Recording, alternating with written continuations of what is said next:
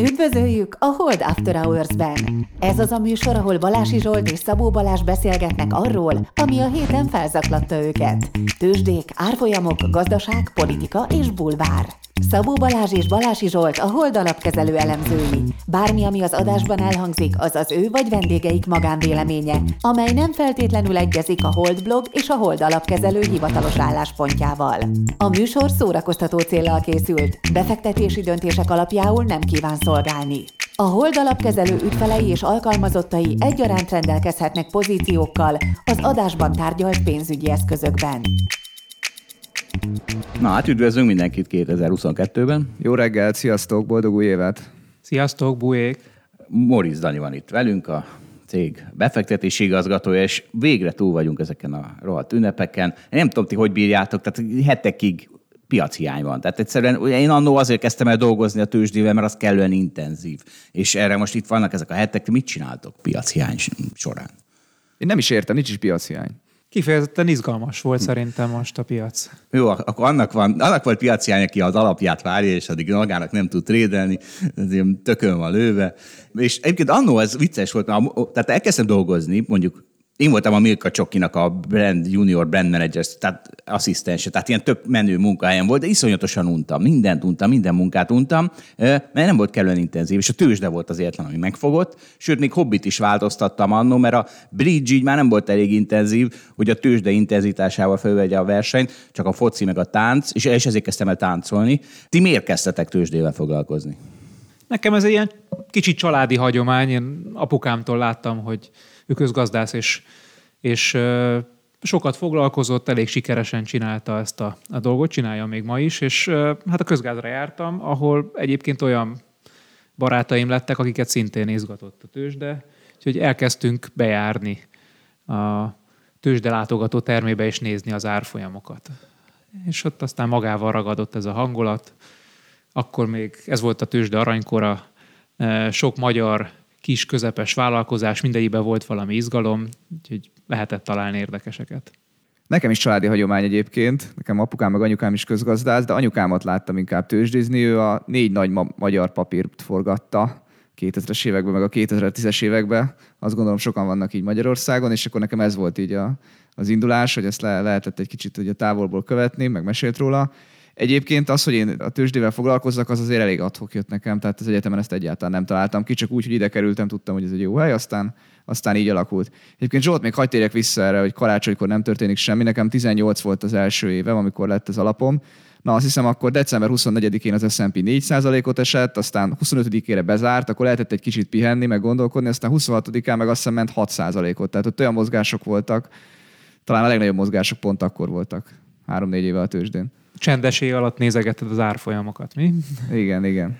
Na, hát csendes ez jó is, mert ugye van infláció, van, és tavaly meghirdettem valamelyik adásba azt a ajtóberugó mozgalmat, hogy itt az infláció, mindenki rúgja be a Human Resources ajtaját, és mondja azt, hogy mivel 8% infláció van, ezért 10% áremelés követelés, küldje el, hogy mi lett az eredménye. Na most én, én tartottam a szavamat, és mivel nálunk nincsen human resources osztály, azért a tulajdonosoknál rúgtam be az ajtót, legalább csak e-mailben, ennyi a enyhítés. A súlyosítás meg az, hogy karácsony harmadik napján, úgyhogy verset is írtam hozzá. Bár igaz, a levélben nem küldtem, mert úgy lett volna igazán antetikus, de azért itt is jó lesz ez a vers. Karácsony harmadik napja van, köszönt és minden jót kíván, három veréb zenész, az árbér spirál és egy csíz a csupasz körtefán. Na, Dani, hogy, hogy élted meg a ajtóberúgást? Volt hangja, volt hangja, és javasoltam, hogy beszélgessünk erről január második felében, amikor leszoktunk ülni, érni, értékelni az évet. De hát végül is akkor az ajtóberugás folytatódik, mert hogy ezt is megelőzzük, ezt a beszélgetést itt a nem olyan kicsi hallgatóság előtt, hogy így beszélgetünk erről. Szerintem menjünk még jobban a kulisszák mögé nem tudom, Zsolt, elmondhatom el, de Zsolt engem felhívott előtte, mielőtt berúgta az ajtót, hogy szerinted mennyire lehet itt berúgni az ajtót? Én ilyenkor mindig támogatni szoktam, általában bárki egy ilyen kérdést feltesz nekem, sosem, sosem húzom vissza az adott illetőt. Így van, ez egy, ez egy szakszervezeti telefon volt, Balázs, és a, a hedge fund menedzserek szakszervezete. Pogács az Zoltán büszke lenne ránk szerintem. De Figyelj, én nem, nem mondom azt, hogy, hogy rossz érzés volt tőled levelet kapni, úgyhogy igazából nem, nem esett rosszul. Az se baj, hogyha időnként emlékezteted arra a tulajdonosokat, hogy mondjuk a portfólió kezelésén eh, kívül van más feladatuk is, úgyhogy beszélgetünk majd még erről. Így van, és nagyon kényelmes helyzetben vagytok, hogy nagyon nagy bajban vagytok, ugye, mert mi folyamatosan vitatkozunk az inflációról, hogy tartós lesz vagy sem. És a árbérspirál az, a, ahol kiszökhet ugye az infláció, és tartósá válhat. Úgyhogy ha most kimaradok ebből a jó kis árbérspirálból, akkor nekem van igazam. Akkor nem, akkor nem, nincs nem tartós az infláció. Ha nem maradok ki, akkor egye fene. Tehát akkor elviselem, hogy nem lesz igazam. Erre azt tudom mondani, hogy szerintem most egy rövid távú inflációs csúcsot látunk. 2022 során egy picit csökkenni fog ez a, ez a inflációs dinamika. Ilyen ez a kapitalista világ, Zsolt, kizsákmányolnak téged. ez az, az állva és a 22 második felére is szól szerintem, úgyhogy ezzel nem buszod meg. Zsolt, itt az idő, hogy piacpártiból átmenj egy kicsit szocialistává, látod. Egyébként... Most már neked is érdeked. Egyébként lehet, hogy vannak még más cégek is, ahol így be lehet rugni az ajtót. Én mindig hallottam egy ilyen, vagy hallottam korábban egy ilyen jó történetet valakitől, aki külföldön dolgozott, és mindig, amikor bérről beszéltek vele, akkor ő bement a főnökéhez, és elmondta, hogy uram, ebben a cégben két ember elégedett a fizetéssel, maga az enyémmel, meg én az önével. Mondta ezt a főnökének. Ez jó, jó duma. A csíza csupasz körtefán is. Balázs? E, mindegyik nagyon jó duma. Zsolt, de a feleséget biztos örülni fog az árbérspirálnak.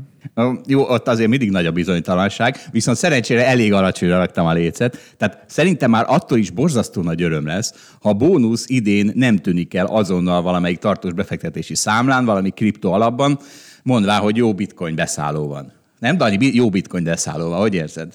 Ezt a Dávidot kellene, hogy kérdezzétek, ő jobban ért ehhez valahogy én attól tartok, hogy rövid távon nagyon nagy mánia volt ezekben az eszközökben, és nem biztos, hogy most kéne venni. Ha arra utaló jeleket keresek, hogy ami egy ilyen tipikus mániában szokott történni, akkor, akkor az biztosan az, hogy olyan ismerőseim, barátaim, akik az elmúlt sok évben a tőzsde közelébe sem merészkedtek, tavalyi évben folyamatosan arról vagy győzködtek, vagy arról panaszkodtak, hogy nekem bitcoint kellene vennem, vagy nincs elég kriptoeszközük, és hogy ez milyen rossz. Én is erről győzködtelek. Ez még az 1980-as, Dani, ez még nem a 2022-es. Azért a közelebb merészkedtél a tőzsdéhez szerintem, mint...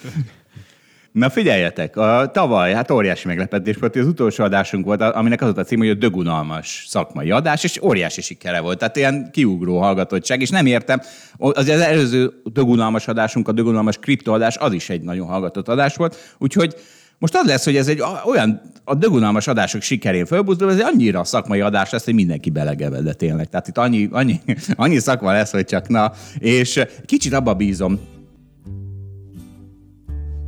nem tudom, ismeritek ki Zorbát a görögöt, Dani, te biztos ismered, Balázs nem biztos. Nem Hallottam tudom, már ezt a Hallottad. Ugye ez egy dalról híres, ez megy most itt alattunk. Szóval valójában Zorbász a görög, ezt mielőtt a görög hallgatónk rám rúgják az ajtót, csak ugye az amerikai filmot is azért Zorba lett. Szóval Zorbász a görög egy nagyon életigelő ember volt, és ő mondta azt, hát két dolgot mondott, az egyik az nagyon jó. Ő azt mondta, hogy a összvér azon emberek reinkarnációja, akik megtehették volna, hogy férfi esetén egy nővel, nő esetén egy férfival hálhattak volna, de valami ostoba társadalmi konvenció miatt ettől távol tartották magukat. Na belőlük lesz az összvér a következő életükben, Na, nagyon, nagyon jó. A másik pedig azt mondta, hogy ő nem szereti, ha rabja valaminek, és ezért például mondjuk a csokoládénak, és ezért azt mondta, hogy neki az volt a trükkje, hogy amikor úgy érezte, hogy a rabja a csokinak, folyton csokit akar, vett 4 kg csokoládét, addig zabálta, amíg hányt tőle, és így akkor megszűnt ez a pszichés függőség. Na, szóval ezt a dögunalmas tehát a szak, szakmával most valami ilyesmit próbálunk. Most, most irgalmatlan lesz, ugyanis az történt, hogy Dani minden év elején összerak egy prezentációt, három óra, amíg elmondja, amíg összerakja, azt mindjárt megmondja, hogy mennyi, és ezen végigmegy az összes piacon, meg hogy mit várunk 2022-től, mi volt 2021-ben, stb. Na Dani, Mennyit, mennyi ideig készültél erre, és azt mondják, hogy mi a célja? Tehát mi, szerinted mi a jól megfogható célja ennek? Meg szeretnél alázni, Zsolt. 150 oldal a slide, prezentáció lett, és 150 órát készültem szerintem, mert nagyjából egy slide az egy óra volt, hogyha így össze kell rakni. Ez volt az a rész, amikor készült a prezentáció, és nyilván hozzá kellett olvasni, meg gondolkodni kellett róla, meg beszélgetni kellett másokkal, de egyébként ennek a nagyon nagy részét élvezni szoktam, mert, mert izgalmas dolog. Hát meg ugye struktúrába önti a gondolkodást, ez mindig kurva jó. És mit, mit vársz egy ilyentől? Kicsit válaszoltál is a kérdésre. Pont ez a célja, hogy rendszerezze a gondolataimat. Ez olyan, mint egy szabatikál, amikor az ember így félrevonul, és nem feltétlenül hasonlítanám a tudományos élethez, de ott egyébként ki tudnak kapcsolni az emberek mondjuk a hétköznapi zajokból, és tudnak egy témára koncentrálni. Egy kicsit nekem ilyen szokott lenni az időszak, amikor készülök erre a prezentációra. De te nem szoktak kikapcsolni, tehát azért azt, azt csináljuk úgy, mint hogy nem dolgoznák közben 8 órát az irodában minden szírszarral. Ugye az szokott lenni, hogy szerencsésebb években nem pont a hétvégére esik az ünnep, és akkor, akkor lehet olyan hétvégi napokon dolgozni, amikor nincs ünnep, és nincsenek piacok se, és akkor, akkor, akkor tényleg jól sikerül kikapcsolni. Most ez egy kicsit nehezebb volt, de azért van egy ilyen érdekesebb és szerintem jó hangulata ezeknek az ünnepi napoknak. A családom nem feltétlenül rajong ezekért a hetekért, amikor elég sok időt töltök ezzel, és el is ismerem, hogy van benne igazság, hogy miért panaszkodnak ezzel kapcsolatban. Ugyanakkor nekem ez nagyon sokat szokott segíteni a, a munkában, az évkezdetben. Kicsit van egy olyan gondolatom is, hogy, hogy általában az emberek ilyenkor, vagy befektetők sokan szabadságra mennek, és nem foglalkoznak a piaccal, és az elmúlt néhány évben valahogy az a megfigyelésem alakult ki, hogy hogyha itt egy pár nappal az ember egy kicsit korábban el tudja találni, ki tudja találni, hogy mi fog történni, meglátja azt, hogy mik az irányok, összeáll neki a kép, akkor, akkor az a pár nap sokat tud segíteni ahhoz, hogy mondjuk jobban induljon az év. De igazából az a fő célom ezzel, hogy, hogy adjak egy keretet azoknak a gondolatainak, amelyek néha egymásnak ellen feszülnek, értsem azt, hogy mi, mi a nagykép, ebből legyen néhány üzenet, ebből készüljön egy olyan előadás, amit a munkatársak tudnak használni, és hát nyilván, hogyha ebből kialakulnak új gondolatok, akkor ennek megfelelően alakítsuk a portfóliók összetételét is. Hallgatóság oldaláról egy ilyen érzelmi alapú megjegyzés tőlem, hogy kicsit olyan, mint egy ünnep, mint hogy van családban ünnep, meg az államnak vannak ünnepei, kicsit a holdalapkezelőnek ez egy ilyen ünnepe, hogy akkor összeülünk, és akkor Danit most hallgatni fogjuk három óráig, mert Dani sokat készült, és és nagyon érdekes lesz. Két felvonásban, mert én azt kiköveteltem, hát hogy legalább szünet, szünet, szünet legyen benne, mert ez már elképesztő. Na és ezt a prezit fogjuk így részleteiben taglalni, néha próbáljuk fellazítani, de, de kemény téma lesz. Na mondja, Dani, mond, szerinted két mondatban mi az üzenet? Lehet három. Az egyik fő üzenet, hogy amit a 2021-es évre vártunk, hogy lesz egy K alakú gazdasági fellendülés magyarul, ami lemaradt a koronavírus járvány alatt, az felzárkozik és jobban fog teljesíteni, ami pedig előre szaladt a koronavírus alatt, és nagyon használt neki a válság, azok meg gyengében fognak teljesíteni, mind a reálgazdaságban, mind a tőkepiacon. Ez elhalasztódott, vagy kitolódott ez a fellendülés, ez a visszaigazodás a gazdaságban, de hogy ennek 2022-ben itt lesz az ideje. Ez az egyik fontos gondolat. A másik fontos gondolat pedig az, hogy azt gondolom, hogy jó esély van arra, hogy bizonyos eszközosztályokban az a mánia, ami 2021-ben zajlott, annak vége van, ott egy komoly tőkepiaci tetőt, eszközár buborék tetőt látunk, és most ez a buborék ereszteni fog. Még egy ideig, jó sok ideig. Jó, meg egy, ugye egy harmadik elős üzeneted, azt én emelem ki ebből, hogy ugye véget ért ez a közel 40 éve tartó dezinflációs időszak, ami hozamcsökkenés volt, és hosszú távon a korábbiaknál több reáleszköz tartása indokolt. Igen, de egyébként egy évvel ezelőtt is már ez volt az üzenet, tehát ez, ez, egy, ez egy nagyon hosszú távú dolog, nem feltétlenül a következő egy év teljesítményét, tőkepiaci mozgásait fogja meghatározni, de, de ez a hosszú távú eh, előrejelzésem vagy véleményem, így, így van. Valójában nem csak egy éve volt az üzenet már. Emlékszem még, még régebbi évekre is, hogy ez volt az üzenet. Igen. Az... Mint a jó időjárás. Egyszer eljön, egyszer eljön. Mint a jó időjárás előrejelző. Mindig megpróbálkozom ugyanazzal, aztán hát, ha egyszer igazam lesz. Igen, szeretném jelezni, hogy a, a buborék eszközök tetejét is már többször, többször jelezted. Zsolt, itt is be kéne vezetnünk, hogy hányadikra már nem ér mondani. Mint amikor a sortolásnál 100%-ot bukni, akkor már, akkor onnan már nem ér nyerni. Itt is.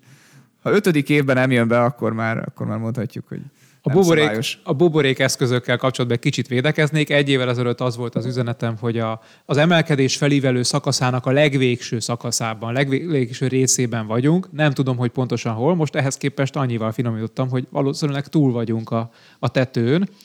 És hát, ha valaki megnéz egy mondjuk ARK, ARK ETF csártot, az, az elég hasonlóan fog kinézni, mint a Nasdaq volt 2000-ben. Tehát Ez volt a Cathy Woodnak a technológiai, technológiai portfóliója. Ami egyébként jól reprezentálja azt, hogy azok az eszközök vannak alapvetően benne, amit ami a leginkább divatos volt az elmúlt néhány évben, és amiben a legtöbb pénz ömlött be az utolsó egy-két évben. Miért érzem úgy, hogy ezt durván előhúzzuk ezt a, ezeket a mondatokat egy-két év múlva, amikor a szegény ár kétszer ilyen magasra jár. Nem szerintem, amúgy, amúgy, ha már ilyen előrejelzési hibázásokról beszélünk, akkor akármi is, de az összes jegybank szinte a világon, meg szerintem mindenki ebbe hibás volt. Emlékszem ilyen 2016-os mondásokra, hogy hú, ez a munkaerőpiac már, már nagyon kezd feszes lenni, alacsony a munkanélküliség, még pont nem látszik a béremelkedés meg az inflációban, de már itt van a küszöbön, ami majd negatív lesz az eszközárakra, nem tudom, az 4000, 4000-es nasdaq lehetett, most nem tudom, 15700-nál vagyunk. Tehát, hogy, tehát nagyot változott a világ, meg közben többet nőttek sokkal a profitok. Tehát mindegy, így alakult. Most, most egyébként az érdekes, ugye ezt már beszéltük, hogy most nagyon magas az infláció, hát mindjárt ki fog jönni az usa egy 7%-os infláció, aztán még, még mindig nem jött meg igazából a tőkepiac ettől a dologtól. Zsolt, én csak azért helyezem el ezeket az üzeneteket a, a prezentációba, hogy, hogy adjak neked lehetőséget arra, hogy egy év múlva, két év múlva is az órunk alá dörgölhest, hogy Így van. megint nem volt igazunk. Így van. Egyébként az év végén tartottam egy ilyen, összegyűjtöttem az elmúlt év buborék fújás izé, e-mailjeitek, és elküldtem és a, a, a megfelelő árfolyammal. Remélem jól ünnepeltétek. Szerintem az egész portfóliókezelés nevében mondom, Zsolt, hogy már nagyon várjuk, hogy legyen alapod, mert tényleg arról van szó, hogy tehát tényleg, amikor évvégén mindenki kapott egy levelet, vagy én inkább hármat is kaptam tőled személyesen, hogy hol hibáztam, hol rontottam el, mondtam, hogy na jó van, most már mindegy, csináld magadnak, mert én örülök, ha ennyire okos vagy, mert akkor szerintem itt melletted mindenki meggazdagszik előbb-utóbb, hogyha ilyen józamokat fogsz csinálni. Ha meg elbukod a pénzt, akkor meg azért lesz, hogy na jó, akkor több ilyen e nem kapunk a Zsoltól, mert belátja, hogy ő sem tökéletes. Én egy kicsit nyalok most a Zsoltnak, mert egyébként ez egy nagyon hasznos eh, dolog a cégben, hogy valaki állandóan szembesít a hibáinkkal, és tényleg Zsolt kiméletlen, tehát hogy ezeket elraktározza. Előre tudja, hogy mi az, amit el kell raktározni. Mert Idősz, hogy... A Gmailben van egy kúra jó funkció, hogy egy év múlva újra dobja fel ezt az e-mailt. És egyébként ebből lehet a legtöbbet tanulni, hogy visszanézzük azt, hogy egy évvel ezelőtt, amikor azt gondoltuk valamiről, hogy az hülyeség, miért nem lett igazunk. Így van. És egyébként a, visszatérve most akkor erre, hogy vége ennek a dezinflációnak, meg hozamcsökkenése, tehát elképesztő, és aztán mi a konklúziót, hogy több reáleszköz tartása indokolt. Sőt, tovább megyek, mert hitelből is, ugye? Na jó, tehát kezdjem az elején. Tehát eddig mit csinálhattál az elmúlt tíz évben? Fölvettél hitelt, vettél belőle bármilyen eszközt gyakorlatilag, ugye lehetett az MOL, OTP részvény, ingatlan, hát hogyha a Tesla részvényt vettél, akkor még jobb, vagy bitcoin, és eszemen sokat nyertél. És most mi van? Most ugye megint az van, hogy mivel az infláció az abban fog segíteni a fölveszel hitelt, hogy szépen csökkenti a hiteled mennyiségét, bár ugyan a kamatok most már magasabbak, de a hitel, a tőke mennyiség az csökken relatíve. Szóval most is akkor ez van, hogy föl kell venni hitelt, és abból venni olyan reál, reál eszközt, ami még olcsó. Tehát hogy, hogy lehet az, hogy minden? Én sosem szeretek hitelből eszközt venni, befektetést csinálni, és nem is javaslom senkinek, mert az nagyon veszélyes. Különösen egyébként szerintem most. Tehát eddig az elmúlt 30-40 évben az eszközárak mind mentek fölfelé, mert csökkentek a hozamok. Ezért ilyen szempontból tényleg jó stratégia volt hitelt fölvenni, mert szinte bármit lehetett belőle venni, mert mindennek följebb ment az ára. Szerintem most ez egy nagyon veszélyes időszak lesz a következő évtizedben. Nem, én nem javasolnám senkinek ezt, mert egy nem csökkenő vagy esetleg emelkedő kamatkörnyezetben eh, az eszközök ára sokkal rosszabbul fog teljesíteni, mint egy olyan időszakban, amikor folyamatosan támogatta azokat a, a hozamok csökkenése. Én sem értek ezzel egyet, hogy mindig venni kell, és mindig hitelből kellett venni. Egyébként két dolgot aláhúznék. Az egyik az, hogy rövid távon egy bármi lehet, és a rövid táv lehet öt év is. Tehát simán lehet, hogy lesz infláció, de mondjuk az ingatlanárakban nem látszódik meg, és az ember nem fogja magát olyan jól érezni. Másik oldalon meg szerintem ez Zsolt, ez az, ez az ajánlás, ez egy ilyen átmeneti időszakban volt helyén való, amikor még az volt, hogy jó, most már látjuk, hogy lesz valószínűleg infláció, vagy azt feltételezzük, de másik oldalon még lehet alacsony hiteleket felvenni, és mondjuk befixálni tíz évre fix kamattal akkor az úgy jól jöhet ki. Tehát, hogy mindig azt gondolom, hogy mindig van jó befektetés, meg mindig vannak jó, jó lehetőség, de hogy általában azt mondani, hogy na most mindenki hitelből vegyen eszközöket, mert infláció lesz, szerintem nem jó ezt javasolnunk. Amit viszont javaslok biztosan az az, hogy ugye korombeliek sokan felhívtak, hogy hát van néhány millió megtakarításom, nem csináltam vele semmit az elmúlt pár évben, és akkor ú, most már kéne valamit csinálni. És akkor mindig mondtam, hogy hát figyelj, mondjuk felhívtak ezzel 18-ba vagy 20-ba, mondtam, hogy figyelj, igazából nem történt úgy semmi, mert nem volt olyan nagy infláció, nem buktál vele sokat, úgy nyugtatgattam mindenkit, hogy nem volt baj, hogy nem foglalkoztál a befektetéseiddel. Most azért ez másképp van, tehát most azt gondolom, hogy aki benhagyja nullán a pénzét és nem teszi be kötvénybe, az nagyobbat bukik, tehát ilyen értelemben most sokkal inkább oda kell figyelni. Ez nem a reáleszközökre vonatkozik, amit most mondtam, hanem inkább arra, hogy most a kötvénybefektetéseken ugyanúgy érdemes gondolkodni, vagy még jobban, mert az infláció egyszerűen nagyobb romlást fog eredményezni. Igen, ez igaz, hogy csak alacsony kamattal jó fölvenni ezt a hitelt. Na jó van, figyeljetek, ez egy kicsit rendhagyó beszélgetés, mert ez olyan, mint egy Orbán Viktor interjú, hogy a, a válaszok megvannak előre, mert hiszen az Dani prezidje, és akkor én kitaláltam hozzá kérdéseket. Úgyhogy akkor most akkor tessék. Következő kérdés. Én úgy érzem, mindenhol, egyébként mindenhol ez jön, hogy a népek félnek az inflációtól, és ezt nem értem, hát miért nem rúgják be az ajtót, mint egy csíz a csupasz körtefánc, hogy miért kell félni az inflációtól? Dani, tessék. Miért félnek? Hát ez közvetlenül a megélhetésüket érinti. Tehát, hogyha fölmennek a, azoknak a termékeknek az árai, amikre nap mint nap pénzt költenek, akkor kevesebb marad arra, amit egyébként csak ritkább esetben engedhetnek meg maguknak, így még ritkább esetben. Na de a bérüket is emelhetik. Hát az az érdekes, hogy ugye arról cikkeznek, meg arról beszélgetünk, hogy elindult a béremelkedés az Egyesült Államokban, de hát úgy indult el a béremelkedés, hogy reálvérek csökkentek hosszú idő után először, mert hogy nagyobb az infláció, mint a béremelkedés. Az átmeneti infláció, de igen.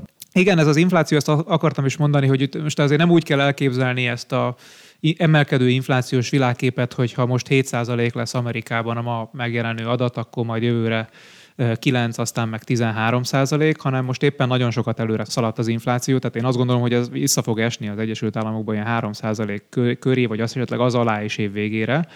Inkább ez a két lépés fölfelé, egy lépés lefelé az a jó hasonlat szerintem, ami leírja ezt a mozgást. És bezzeg, ha 5%-os béremelést adnak, az meg nem biztos, hogy ilyen könnyen visszavonható lesz, vagy hogy akkor ne várnának el jövőre is 5% béremelést.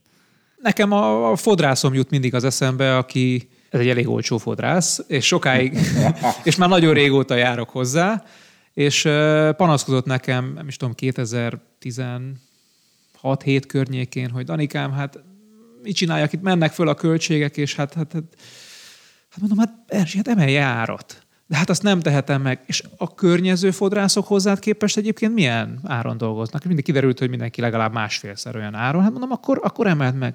És akkor hosszú ideig gondolkodott rajta, és akkor végül egy, mondta, hogy hát esetleg akkor egy ilyen 5 kal 100 forint volt nagyságrendileg. És, és akkor mondtam, hogy nyugodtan lehet többel is. Hát nem, nem, nem. És akkor tényleg nagyon-nagyon sokáig hezitált, nehezen döntött, aztán végül, végül emelt árat. Aztán a következő évben megint hezitált, emelt megint 100 forintot, de akkor is beszélgettünk róla sokat. Az utolsó évben már nem beszélgettünk semmit, egyszerűen csak azt látom, hogy 2-300 forinttal többbe kerül. 2-300 forint. Egy, nem sokolt le minket ez a szám, Dani. Igen, lehet, hogy mi, lehet, hogy mi drágább fodrászok. De nem a zsidróhoz jársz. Lehet, hogy a százalékosan kellett volna mondanom, igen, mert így, így nem, nem megy. Ez, ez egy olcsó fodrász. Egy jó fodrász. Egyébként Dani, az izétben van is egy idézet erről az inflációról, hogy miért nem kell tartani róla, hogy akkor abba hagyhatjuk a pánikolást, amikor a, a policymakers elkezdtek pánikolni. Igen, egyébként ez egy tőzsdei mondás, tehát hogy a tőkepiacon nem kell már félni valamitől, az eséstől, bármilyen trend eszkalálódásától, amikor már a jegybankárok meg a politikusok is megijedtek azzal kapcsolatban. Az infláció ilyen szempontból egy nehezebb kérdés, mert az a reálgazdaságban a jegybankárok által kevésbé befolyásolt szereplők által van meghatározva. Tehát ilyen szempontból az infláció az egy kicsit bátrabb vagy, vagy, vagy csalókább kijelentés lehet, de hát ugye azt láttuk a Merrill Lynch Fund Manager Survey alapkezelői felmérésében is, hogy hát mitől félnek legjobban a befektetők attól, hogy az infláció magas lesz és tovább emelkedik. Ugye azt szoktuk mondani, hogy ha a befektetési eszközökben valakire, valamire már mindenki számít, akkor az ellen kell játszani, hiszen akkor már mindenki fölvette az irányi pozíciót, viszont a reálgazdaságban ez pont fordítva van. Tehát ha valaki, ha mindenki elkezd számítani valamire, akkor sokkal inkább valószínűbb lesz a bekövetkezése. Tehát akkor nem pont az ellentétes irányba kell játszani, hanem akkor kell velük menni. Tehát Szerintem egyébként ez a legérdekesebb ebben a jelenlegi helyzetben, hogy van egy csomó strukturális tényező, ami azt mutatja, hogy ezek alapján a következő tíz évben emelkednie kéne az inflációnak, de ugye előtte annyira sokáig volt dezinfláció, annyira nem volt áremelés, amit a fodrászon példája is mutatja, hogy az emberek nem tudják azt elképzelni, hogy ez így tartósabb lesz. Viszont jött erre egy olyan sok, ami átmenetileg megnövelte az inflációt, és ez a sokról kiderült a tavalyi évben, hogy azért sokkal tovább tud tartani, jöttek újabb vírusvariánsok, ez volt alapvetően a főok, de ez a sok ez tovább tud tartani, mint amit korábban gondoltak, és hogyha ez elég sokáig tart, akkor ezeket a nyomott inflációs várakozásokat fogja tudni emelni.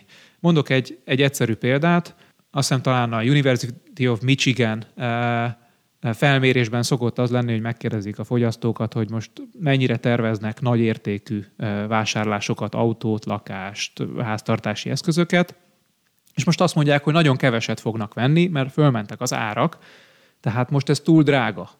Ez azt jelenti, hogy még nem emelkedtek meg az inflációs várakozások. Itt Magyarországon valakivel beszélgettem, aki épp valami felújítást, beruházást, ingatlanfejlesztést csinál, és azt mondja, hogy inkább kifizetnek előre mindent, csak legyen meg, mert ezek az árak följebb fognak menni, meg hiány lesz, ezért inkább előre ki szeretnék fizetni. Itt van már inflációs várakozás Magyarországon, itt pontosan azt a reakciót váltja ki, hogy előre hozzák a vásárlásokat. Az Egyesült Államokban meg elhalasztják a vásárlást, abban bízva, hogy egyébként az olcsóbb lesz. Tehát ilyen szempontból még nem lehet azt mondani, hogy, hogy nagyon elszálltak volna az inflációs várakozások.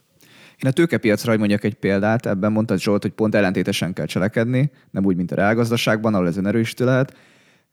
2020 tavasza szerintem nagyon-nagyon ilyen volt, hogy ott bárkit végigkérdeztem már nagy S&P esés után, akkor mondta, hogy ú, ez most nagyon durva, lehet, hogy két évig be leszünk zárva, hát ez még tovább esett. És gyakorlatilag mindenki azt mondta, hogy ez még tovább fog esni, ezt nem szabad venni, és akkor valahol ugye eljött az alja, tehát ott például bejött.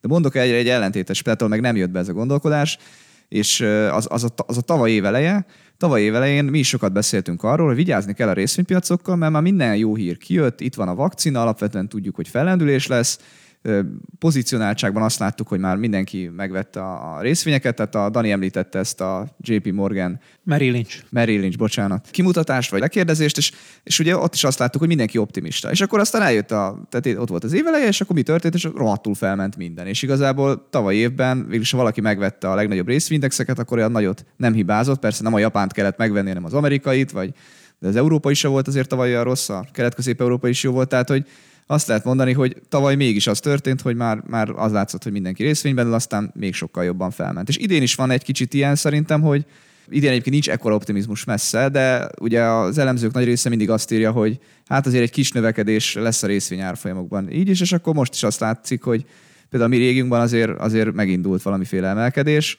Igaz, az S&P meg például eséssel kezdett. Jó, azt szeretném kiegészíteni, hogy azért nem lepette meg mindenkit a hold alapkezelőben, hogy 2021 elején még emelkedni fognak az árak. És volt téged az emelkedés sosem tud meglepni, mert mindig arra fogadsz. Az a base case szenárió. Az inflációra visszatérve egyébként van még egy, egy nagyon fontos következménye jellegi helyzetnek. Ugye az van, hogy nagyon magasak az eszközárak. És azért ilyen magasak az eszközárak, mert nagyon alacsony tudott lenni a kamatszint tartósan, tehát mindenkit rászoktatott arra, amit te is mondtál Zsolt, hogy érdemes akár eladósodva is eszközöket venni, meg érdemes mindent beletolni eszközökbe, mert hogy betéttel, állampapírral, ilyen kamatszint mellett úgyse lehet egyébként kockázatmentesen pénzt keresni. Az a baj, hogyha egyébként van közben igazi pénzromlás, fogyasztói infláció, ami zavarja most már egyébként a választókat is, meg a politikusokat, és ez egy fontos cél, hogy ezt letörjék, akkor ugye ez ellen hogy lehet védekezni? Kamatemeléssel. És az a baj, hogy a reálgazdaságnak valószínűleg magasabb kamat kellene ahhoz, hogy le tudja csökkenteni az inflációt, mint amit elviselnek a tőkepiaci eszközárak. Nem csak a tőkepiaci, egyébként az ingatlanárak is. Ez egy fontos, mert a tőkepiaci eszközök a társadalomnak egy szűkebb rétegét érintik csak, az ingatlan piac az szinte az egészet. És az lesz a probléma, hogy a reálgazdasági infláció miatt elkezdenek majd kamatot emelni, szigorítani a monetáris politikát, és ezt nem fogják jól viselni a részvények, nem fognak jól viselni az ingatlanárak, és akkor ott egy ilyen konfliktus helyzetbe kerülnek a jegybankárok. A célok között ellentét lesz, hogy az is cél, hogy azért az eszközárak ne omoljanak össze, meg az is cél, hogy egyébként a fogyasztói infláció csökkenjen, és ott az én tippem az, hogy inkább abba az irányba fognak eh, hibázni, hogy hamarabb abba hagyják a kamatemelést, mert megijednek az eszközáreséstől, és pont ezért gondolom azt, hogy hosszabb távon az inflációnak szépen lassan emelkednie kell, mert mindig egy picit kevesebb lesz az a kamatszint, amit a reálgazdaság indokolna az infláció hűtésére. Ez is elképesztő egy kicsit, és az elmúlt tíz év vívmánya, hogy jegybankok olyan szerepbe kerültek, hogy úgy érzik, hogy nekik az eszközárakat is menedzselni kell. Tehát emlékszem, volt egy ilyen Bank of Japanról szóló cikkem, hogy amikor elkezdett esni a Nikkei, akkor a Bank of Japan között, hogy semmi baj, akkor a részvény ETF-ek vásárlási ütemét fölpörgetjük. Tehát úgy érzik a jegybankárok, hogy már minden, minden az ő vállukon van. Hm, elképesztő. Persze, mert eddig az volt a cél, hogy hosszú távú inflációt kell csinálni, mert ezt akárhogyan próbálkoztak, nem sikerült, és nyilván ez egy, egy fontos eszköz volt az eszköztárban, hogy azáltal, hogy az emberek gazdagabbnak érzik magukat, mert az eszközeik többet érnek, magasan vannak, azáltal talán többet fognak fogyasztani, és nagyobb lesz az infláció, és ezért ez egy kulcselemévé vált a, az, a dezinfláció vagy a defláció elleni harcnak. Csak most már közben lehet, hogy nem az ellen kell harcolni. Volt azért infláció, csak hát nem a, nem a reál eszközökben, hanem a, Így van. a eszet, eszetekben, a pénzügyi eszetekben. A másik meg, most itt sokat mondtad, hogy ráják a részvények, és ez elő, Balázs nem is értem, mi van vele, ezek mindig elmondod, hogy nem minden részvény. És erről majd beszélünk később, hogy... Hát ez, ez egy nagyobb téma, majd külön igen, elő. De hát nem minden részvény drága, hát különben mi lenne az alapomban? Így van. van benne 65-70 százalék részvény, az mind olcsó Zsolt. Minden részvény drága, kivéve a Balázs alapjában. Na, erről beszélek. Na, na figyeljetek, és az inflációt lezárva, megint előhúzom Új Pétert. Képzeljétek, kiderült, hogy Új Péter derék hallgatónk, bemondta a 444 podcastben, azt mondta, hogy coming out úgyhogy üdvözöljük Új Pétert, és idézek tőle megint egy sor, mert nekem nagyon tetszett. Ugye ezt a 2022 évnyitó levelében írta, 7% az infláció. Ja, már nem, nem ehhez kell egy, egy, egy, egy mellékes. Kisvárdán megnyitott a McDonald's, és kilométeres sor állt előtte. Beszarás. Tehát ott a politikusok ezt mint egy óriási, nem tudom, milyen jótéteményként adták át a, a népnek. Hát elképesztő. Na mindegy, ez új Pétert is megihlette. Szóval tőle idézek. 7% az infláció kilométeres sor egy megnyitó McDonald's előtt, és 23 hónapot kell várni egy új Skodára. Lehet, hogy január 1-én nem is 2022 lett, hanem 1986. Na hát azt hiszem új Péternek most már igazán jár a póló, hiszen a hátán viszi a Old After Hours-t. Ti kinek üzentek? Valaki a mamájának? Vagy valami? Nem, nem akartak üzenni valakinek itt a éterben? Én az anyukámnak üzenek, már az előbb mondtam, hogy tőle, tőle tanultam egy kicsit a tőzsdét. Ő minden, minden adást meghallgat Zsolt, úgyhogy megérdemli, hogy üzenjek neki. Jó, hát Dani, se, se nem üzensz haza, hogy e, biztos elzártad-e a gázt? Az, az nagyon vicces. Na jó, figyeljetek. Akkor, akkor, akkor az előbb beszéltünk arról, hogy nem minden részvény ment föl. Akkor tessék, itt az alákérdezés. Mi lesz a tőzsdékkel akkor, Dani? Szerintem nehéz egységesen beszélni a tőzsdékről, mert a tőzsdéken belül vannak olyan részvények, amelyek nagyon-nagyon sokat tudtak menni az elmúlt néhány évben egy, egy ilyen makrogazdasági környezetbe, és vannak olyan részvények, amelyek meg nem mentek sokat. És pont a egyik fő üzenetem az az, hogy szerintem egy ilyen rotáció, ahogy a K alakú fellendülés, hogy amelyek egyébként gyengébbek voltak, azok relatíva most jobban fognak teljesíteni, amelyek egyébként nagyon élvezték ezt a környezetet, azok meg gyengébbek lesznek. Nevesíts néhányat, jó? Tehát szeretnék koncepciópapírok, kriptoeszközök, NFT-k, így Ez van. nekik, Dani. Ez, ezek, ezek mentek szerintem nagyon sokat, tehát a tőzsdének volt egy olyan szegmense, én azt hiszem, hogy négy szegmensre bontottam itt a, a, az előadásban az elmúlt mondjuk két év viselkedés alapján. Van egy olyan szegmens, amelyik koncepciópapír, nagy ígéret, nagy növekedési lehetőség van benne, nagyon hisznek benne a befektetők, de most még nincsenek nagyon konkrét fundamentumok. Az elektromos autózásból szoktam hozni azt a példát, például a Rivian, amelyik még nem jártott ugye elektromos autót, de egyébként majdnem Balázs ezeket jobban szokta tudni, de szerintem többet ér, mint a Daimler. Igen, többet ér. Most már talán Volt, nem, hogy többet de... ér, mint a Volkswagen, most már nem. Egy pillanat, itt hagyj jegyezzem meg. Addig eljutottam már a cseszegető e-mailek, hogy Balázs idén még nem írta meg, a mekkora buborék van az elektromos autók piacán cikkét. Ami késik, nem múlik Zsolt, ezt tudom erre mondani. Na, ez egy nagyon, nagyon időszerű téma. Pont ebben a Balástól kértem egy ábra frissítését a Preziben. Két év alatt tőzsdén jegyzett autógyártóknak az értéke 850 milliárd dollárról 2450 milliárd dollárra emelkedett, 1600 milliárd dollárral nőve. Mi fog történni a következő tíz évben? Hogy több autót fognak eladni globálisan? Hát nem valószínű. Vagy hát többet, de nem hinném, hogy ennyi meglepetés volt ebben, mert a fejlődő piacok miatt még lehet, hogy valószínűleg egy kicsivel többet. A marginok se fognak nőni. Igen. A végén nem fognak ezek az autógyártók versenyezni, bár lehet, hogyha 23 hónapot kell várni egy Skodára, uh-huh. akkor, akkor majd megemelik duplára az árát.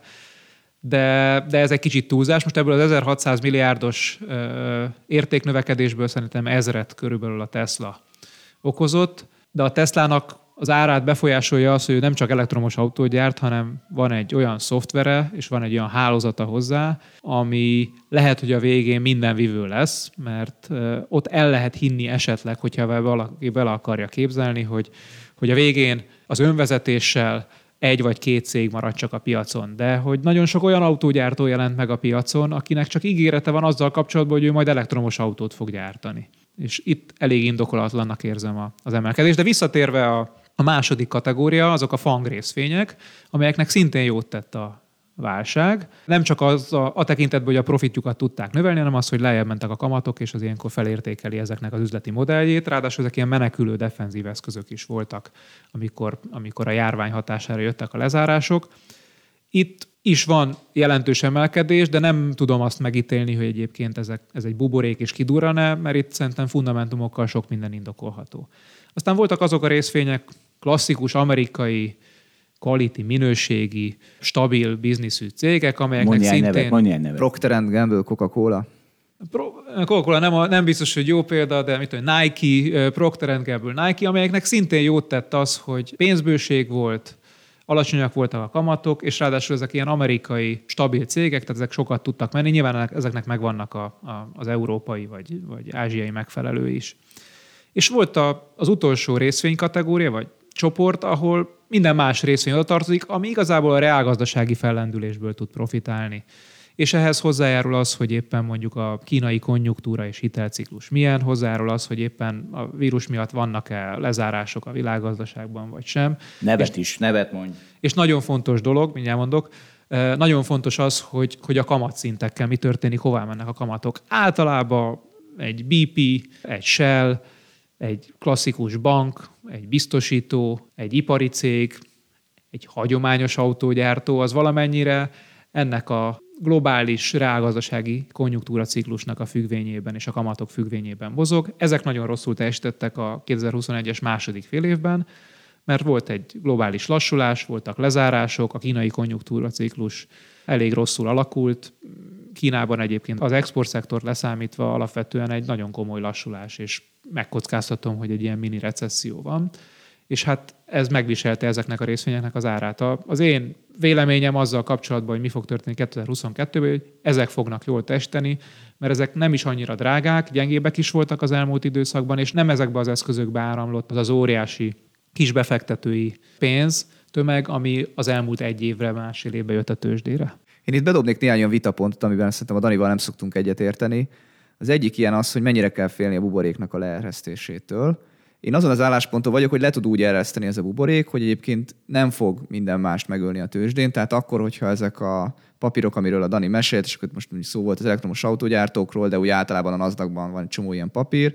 Én el tudom képzelni, hogy ez leereszt, de azt is el tudom képzelni, hogy közben ez szinte semmilyen hatással nem lesz majd a mi régiónkra, vagy bizonyos európai részvényekre.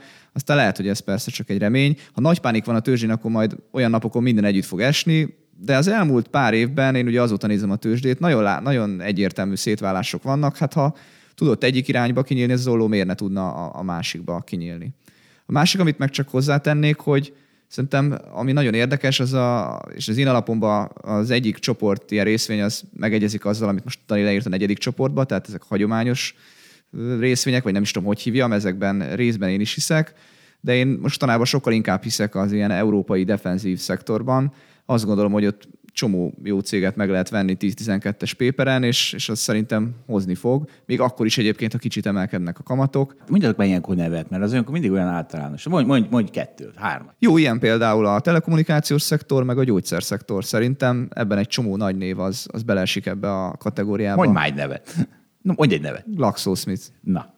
Egyébként szerintem lehetne ez vitapont, de szerintem én most hasonlóan gondol, gondolom ezt a dolgot, mint Balázs. Tehát egyrészt ezek a szektorok szerintem is olcsók, másrészt az első pontra visszatérve az egy nagyon fontos tanulsága volt a 2000-es buborék kiduranásának, hogy a NASDAQ lényegében 2000 után két-három év alatt visszaadta a begyorsuló szakasz teljes emelkedését, tehát az, ami az azt megelőző két évben volt, tehát értékének elvesztette, attól függ, hogy melyik indexet nézzük, mondjuk kétharmadát, háromnegyedét. De ezen időszak alatt mondjuk a Russell 2000 Value Index, amiben az olcsó érték alapon egyáltalán nem drága részvények tartoztak, az nem, hogy kevesebbet esett, hanem hogy abszolút értelemben emelkedni is tudott. Egészen 2002 végéig, 2003-ig akkor volt egy, egy reálgazdasági visszaesés is, recesszió, egy ilyen mini recesszió. Nyilván az megviselte ezeknek a részvényeknek az árát, de amíg egyébként a, a buborék mánia papírok eresztettek, addig egyébként emelkedni tudott ez a részpiaca az USA tőzsdéjének. Erről van ábránk, majd a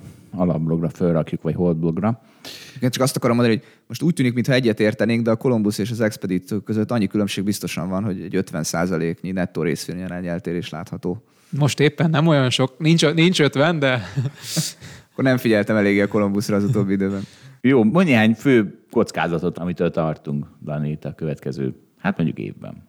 Sokat vitatkoztunk ezen, hogy a kínai lakáspiaci buboréknak milyen hatásai lehetnek.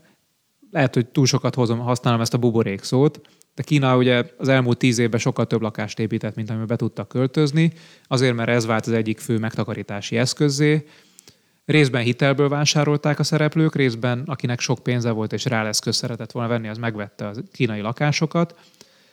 Amikről azt kell tudni, hogy annyira drágák már, hogy összehasonlításban a világ minden nagyvárosához képest szinte a legdrágábbak, és lényegében semmilyen hozamot nem lehet keresni ezeknek a lakásoknak a kiadásával, mert egy százalék körüli bérleti hozam jön neki. Ezért nem is hagyják ki, mert ennél, ennél ugye nagyobb költsége van az üzemeltetésnek, meg a fájda, többe kerül az amortizáció. Hát a drágulás a hozam.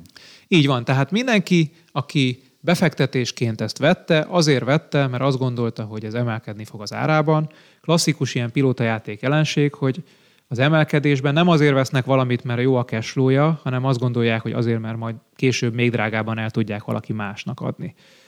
És persze nyilván jobb az a helyzet, hogyha ezt nem hitelből vették, de hát elnézve a kínai hitelállomány bővülését az elmúlt tíz évben, meglepő lenne, hogyha ennek egy jelentős része mögött nem a hitelállomány emelkedése lenne.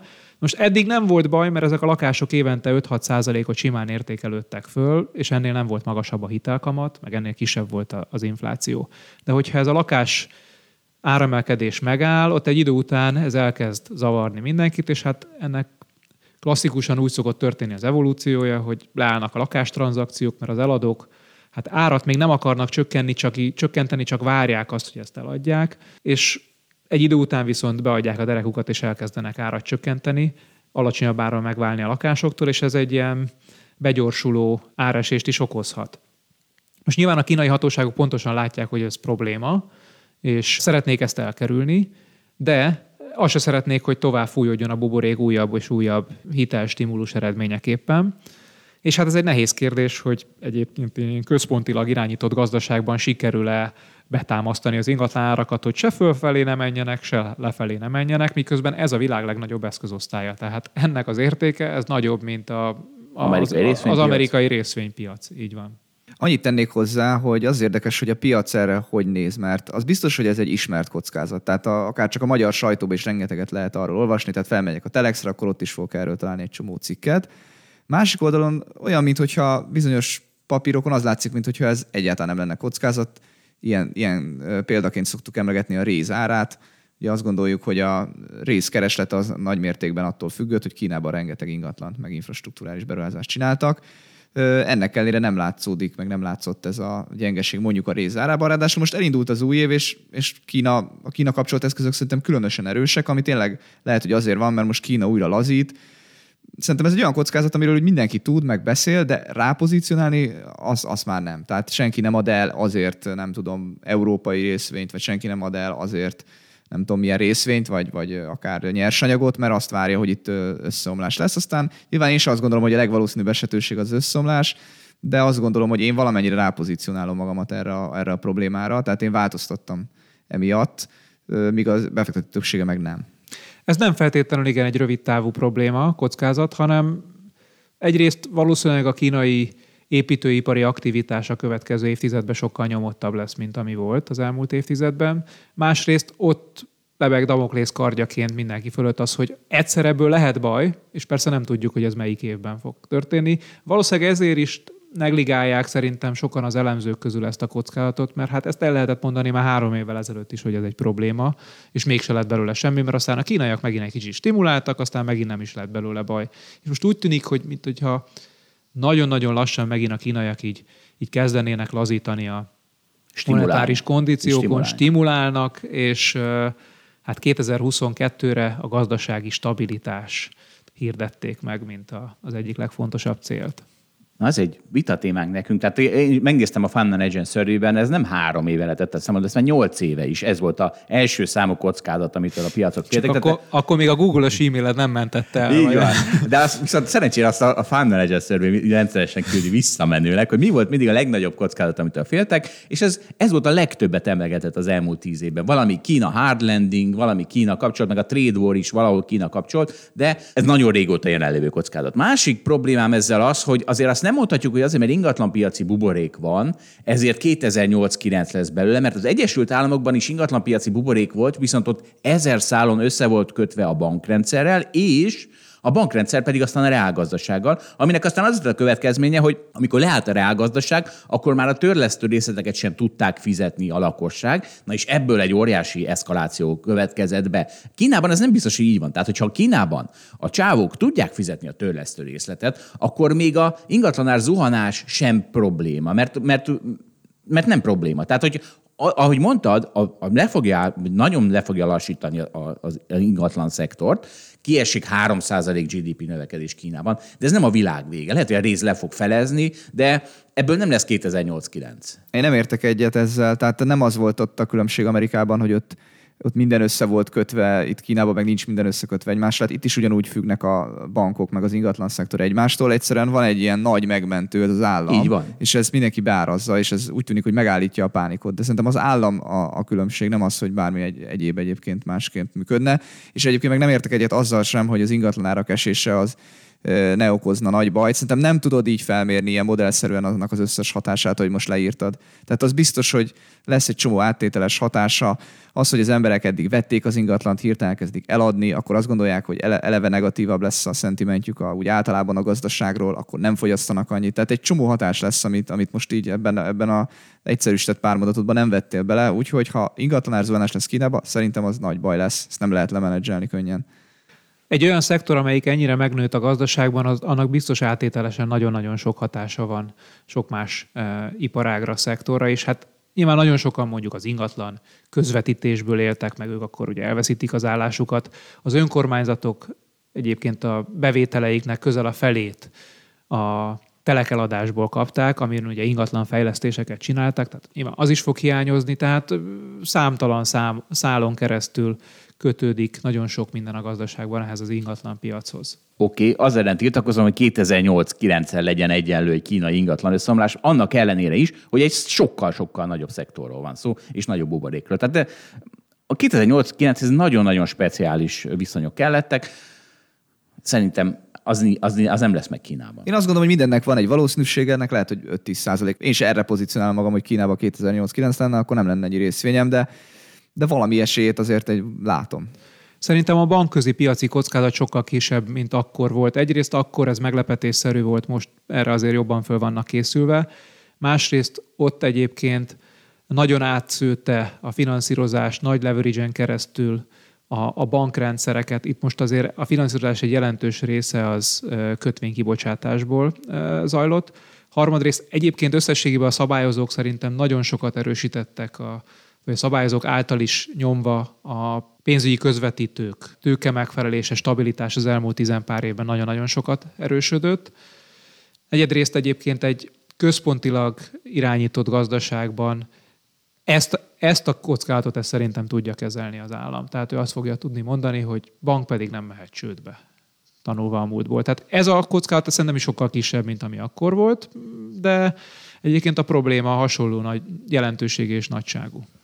Még a vagyoni hatással szoktatok jönni, mert most azzal szoktam vitatkozni, tehát a vagyoni hatáshoz is az egy olyan amerikai típusú equity, liquid equity market kell. Például Magyarországon szerintem annak, hogy van egy óriási ingatlanár növekedés, nincs vagyoni hatása. Tehát nagyon kevesen tudj, tudnak azért többet költeni, mert mennek föl az ingatlanárak. Akinek két ingatlanja van, szerintem annak ott hat.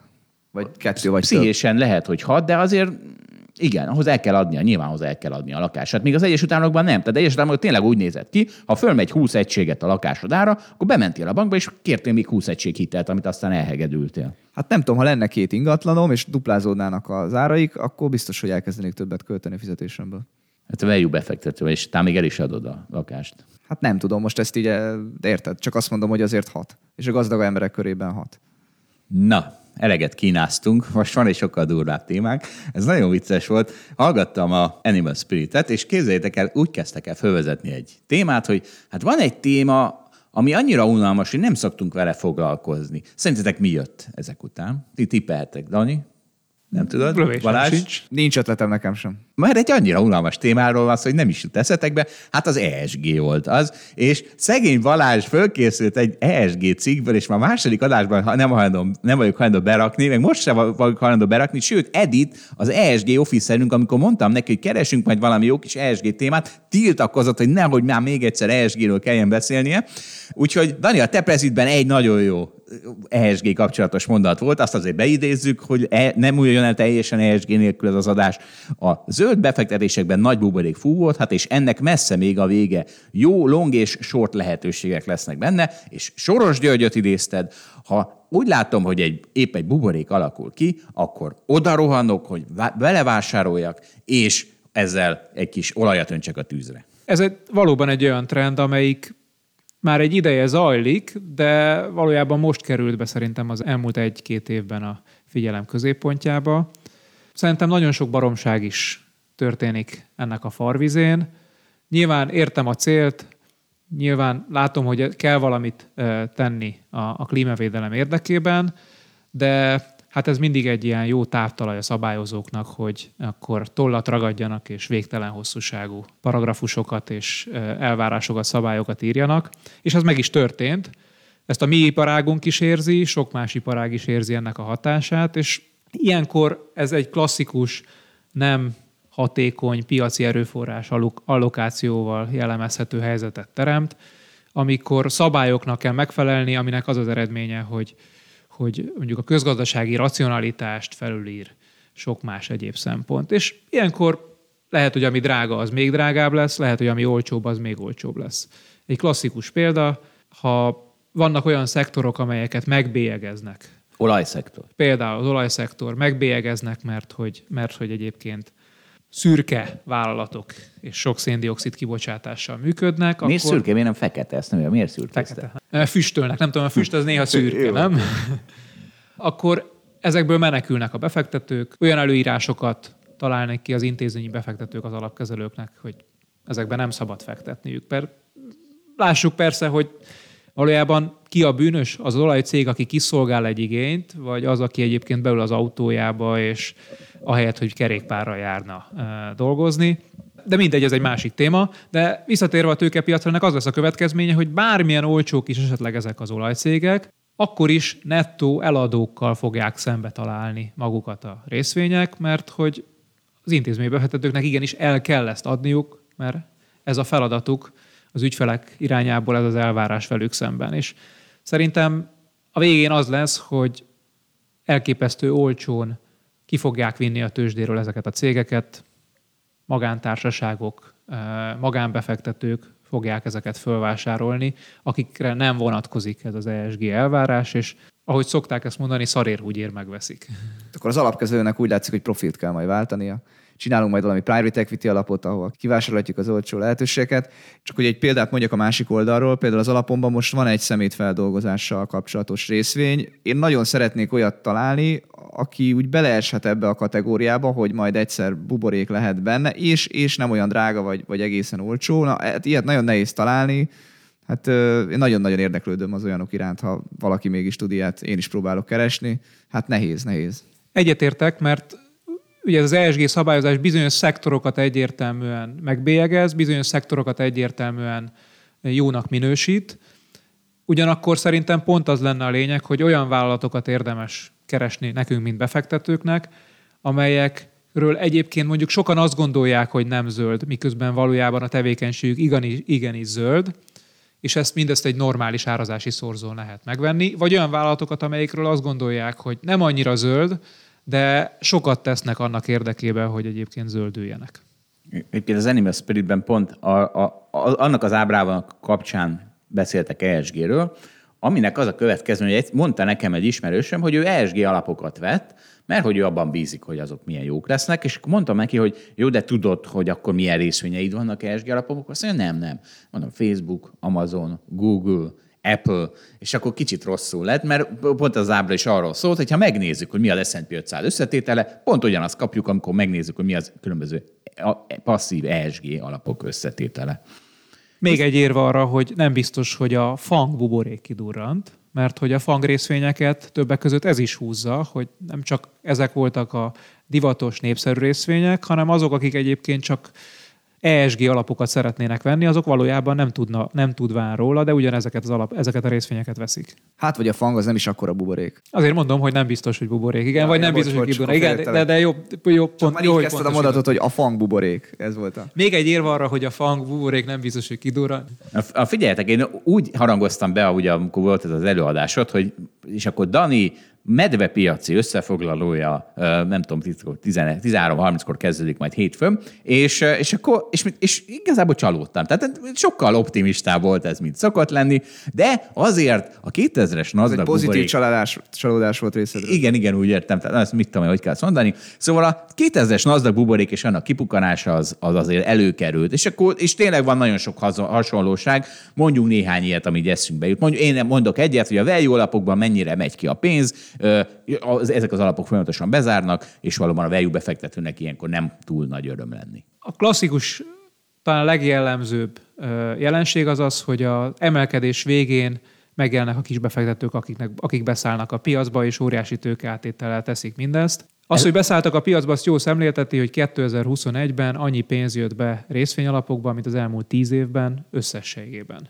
Igen, persze ez a mondat ez mindig az, hogy fölteszi, hogy és aztán el fognak menni, mint ahogy mindig elmentek az elmúlt száz évben. És erre, ha megkérdezel egy Balázs haverjait, vagy mert én megkérdeztem egy, egy egyetemista ismerős, azt mondta, hogy tök jó, végre bárki tőzsdészhet, és, és mi maradunk. Ő azt mondta, hogy maradunk. Balázs, te haverjaid marad, mit mondanak? Maradnak? Hát egyébként szerintem kicsit kevésbé kezd uncsi lenni, de még maradtak, maradtak. Szóval... Revoluton még ném, trédel, trédelgetnek. Szóval Dani, mondjál még valamit, amitől annyira a NASDAQ buborékban vagyunk most. Lecsökken a sortolt papíroknak az aránya, tehát azon papíroknak a mennyisége, ahol a befektetők arra fogadnak, hogy azok esni fognak. Jött egy óriási pénzügyi innováció, ami könnyebbé tette a trédelést. Ez egy kicsit az előző ponthoz. Vagy bőséges likviditást támogatta a begyorsuló szakasz. Megnő, megnő a tőkeátétel, a hitelből vásárolt részvények aránya, az opciós kereskedés, a forgalomon belül azoknak a részvényeknek az aránya, amelyek ezek a milyen papírok, tehát amit igazából az avokádók vettek az elmúlt egy-két évben. Hát igen. De hozzáteszünk akkor itt megint, hogy amikor Nasdaq kipukkant, akkor azért a Russell 2000 value az tovább emelkedett, vagyis nem tovább, hanem akkor kezdett el emelkedni. Na, a Nasdaq Luffyhoz tartozik, és akkor Balázs, akkor ugye a, a hiányzó e-autógyártó cikkedet megint meg kell, hogy említsem. Szóval, hogy volt egy, hallgatótól kaptuk, egy nagyon érdekes cikk, nem cikk, jelenség, a Tesla full self-driving mm, üzemmódjáról van szó, ami egyáltalán nem önvezető, csak így hívják. És az történt, hogy Elon Musk mustágon kitwittelte, hogy gyerekek, most megemeljük, ez 2020-ban 8000 dollár volt ez a full self-driving dolog, amiben nincs más, abszolút nem. Tehát még nagyon messze van a Tesla az önvezetéstől, de és azt hívják ennek, hogy magától vált mm, sávot, automatán parkol, ko- kormányzás, asszisztálás autópályán, és a summon funkció, funkció. tehát ez, a, ez, a, ez nagyon jó, ez a, ezt, te ismerni fogod, David Hasselhoff, Knight Rider, tudod, hogy gyerek itt. Én ezt hiszem, hogy ez ez, de nem néztem meg, hogy mi a summon funkció, hogy, hogy oda füttyented magadhoz a Teslát. Mm, remélem, hogy az. Akkor én is veszek Tesla részvényt. De valószínűleg nem ez. És szóval Mustegon kititelte, hogy ez a izé, full self-driving, nem tudom micsoda, ez 2020-ban 8000 dollár volt, 21-ben 10 ezer dollárra ment föl, majd most föltételte 12 ezer dollárra, és beleírta azt is a tweetbe, hogy de ez még emelkedni fog. És ugye ez milyen vicces, hogy tényleg máshol mi például küzdünk, hogy beta tesztelőket kerítsünk a különböző szoftvereinkhez, meg ugye majd majd ez online vagyonkezelésünk ahhoz, ő meg ezeket a beta tesztelőket, ezeket fizetteti azért, hogy teszteltesse a Teslát, és akkor végül én arra jutottam, hogy igazából nem, mert ugye azt történik, hogy 2020-ban 8000 dollárt fizettél ezért a szervizért, de mondjuk 13%-kal esélye meghaltál, ha használtad ezt. 2021-ben már kicsit jobb volt ez a dolog, úgyhogy már 10 dollárt plusz 10% halálozási eséllyel fizettél, 22-ben meg majd 12 ezer dollár és már csak 8% halálozási esély, szóval ezt így kell nézni szerintem. De azért, azért azt vegyétek észre, hogy tehát, hogyha ez a csávó, ne hívjuk Lufinak, hogyha most Egon akármennyire el tudja adni a nem önvezető önvezető funkcióját, Szerintem a Lufinak nem az a definíciója, hogy valaki egyébként képes-e árat emelni, meg értéket teremteni.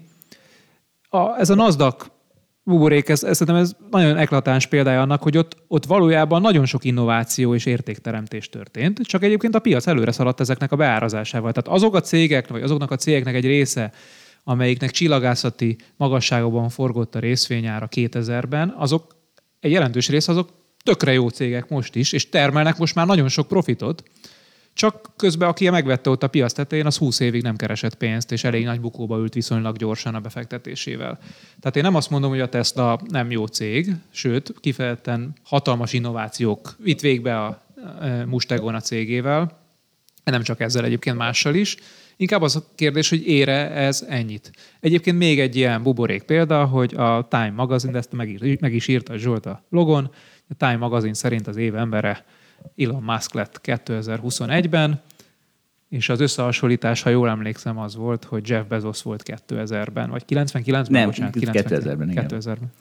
Na figyeljetek, Dani, te szenteltél egy, egy szlájdot a koronavírusnak is, ami nekem egy kedvenc témám. Ráadásul azóta küldött nekünk a marketing egy e-mailt, hogy offline eszmecserénk lesz, tehát az ügyfél találkozónkat most 2022-ben ismét offline tervezzük megtartani. Ugye 20-ban és 21-ben ezek mind online voltak, szóval lesz disznósült meg minden. Ráadásul én meg azt hittem, hogy már vége a vírustól való parázásnak, és erre Viktort megint fel tudtam idegesíteni. Ugye az elmúlt két évben folyamatosan idegesítettük egymást. Viktor, ő a pessimizmusával engem, én az optimizmusom előtt, és most megint mondtam, hogy Hát ez, ez az Omikron, mindjárt beszélünk róla, ezzel, ezzel megint optim, optimista lettem ezzel az Omikronnal kapcsolatban, és Viktor, Viktor megint kicsit borítani. Én azt hittem, ennek már vége ennek az időszaknak. Szóval Dani, mi a három olyan üzeneted, ami talán még újdonság van néhány hallgatónak?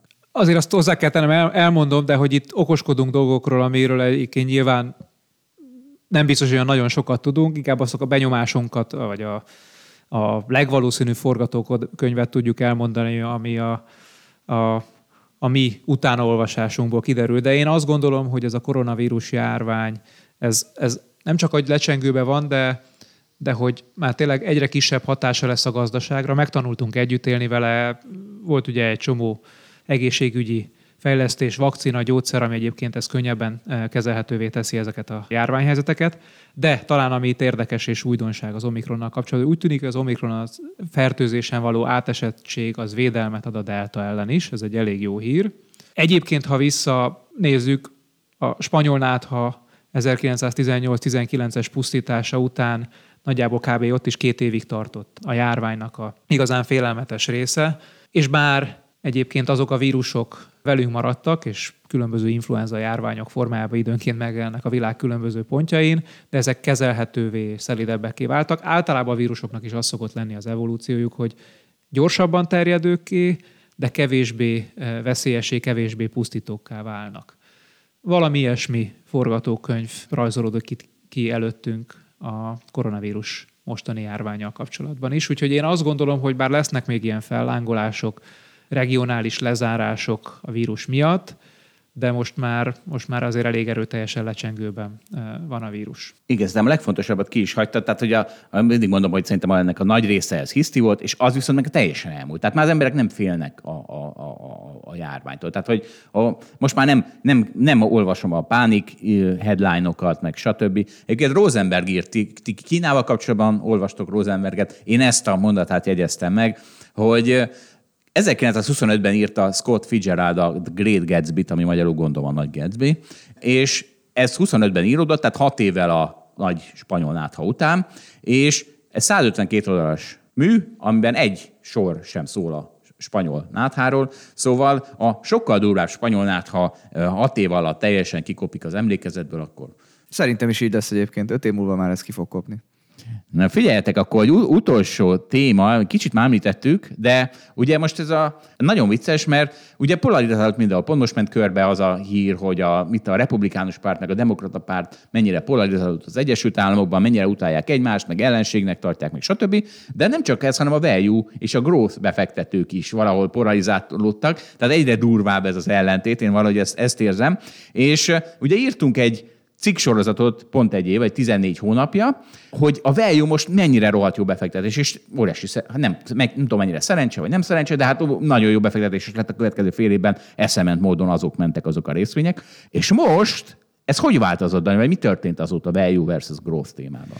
Ugye akkor az volt, két érvünk volt. Egyrészt azt gondolva, gondoltuk, hogy van esély arra, hogy ez egy strukturális trendforduló a, a válság, mert ha magasabb lesz az infláció és magasabbak lesznek a kamatok idővel, az, az segít a vejű részvényeknek.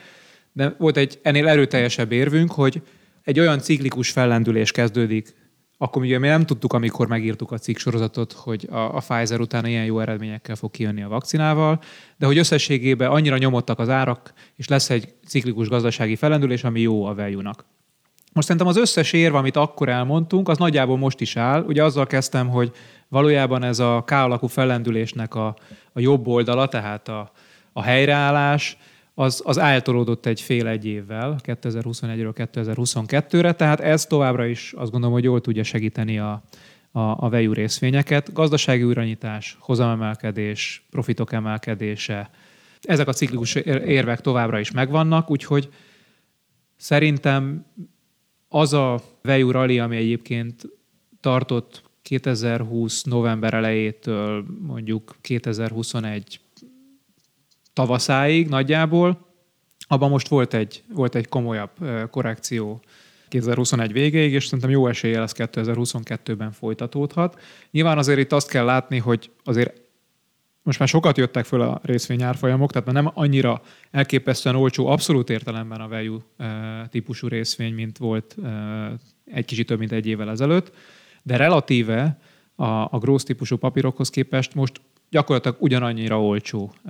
Régi, régi, régióktól függően, de mondjuk például az Egyesült Államok ugyanannyira, de még Európában is majdnem ugyanannyira olcsó relatíve a growth papírokhoz képest. Úgyhogy szerintem megvannak továbbra is a ciklikus érvek, és a, a strukturális érvek meg abszolút nem változtak, tehát hogyha a válság és a válság kezelés módja egy game changer abban, hogy a elmúlt 40 évet jellemző dezinflációt és csökkenő hozamszintet ez megváltoztatja, akkor az jó környezet lesz a value relatíve. Elmondom én, hogyan élem ezt meg. Én tavaly ilyenkor sokkal több jó lehetőséget láttam, és ami még fontosabb, hogy sokkal inkább láttam ezt ciklikus részvényekben, tehát bankokban, ipari cégekben, esetleg energiacégekben, és nagyon sok ilyet tartottam, és, és ez be is jött alapvetően a, ugye a tavaly, tavalyi első fél évben, a második fél évben meg kevésbé. Amit most látok, az az, hogy azért nagyon sok lehetőség szerintem elment, mert egyszerűen drágábbak lettek ugyanezek a papírok. Még az ingatlan szektort is egyébként ide tenném, például a bevásárlóközpontok nagyon jó befektetések voltak tavaly ilyenkor, és azt gondolom, hogy most meg már nem azok. És, és ugye az történt, hogy szerintem új lehetőségek keletkeztek relatív értelemben, ezekre mondtam például a gyógyszer vagy a telekommunikációs szektort, ez egy, ez egy másik típusú befektetés, ezek defenzív befektetések, tehát most is látok jó lehetőséget, de nem annyira extrém szerintem a helyzet, mint tavaly volt. Az én alapom az, az nagyon nagy részben átment ilyen ciklikus papírokból, ilyen defenzív papírokba, de egyébként az összrészvényarány pedig csökkent, mert azt gondolom, hogy általában a annyira nem, nem nagyok már a lehetőségek.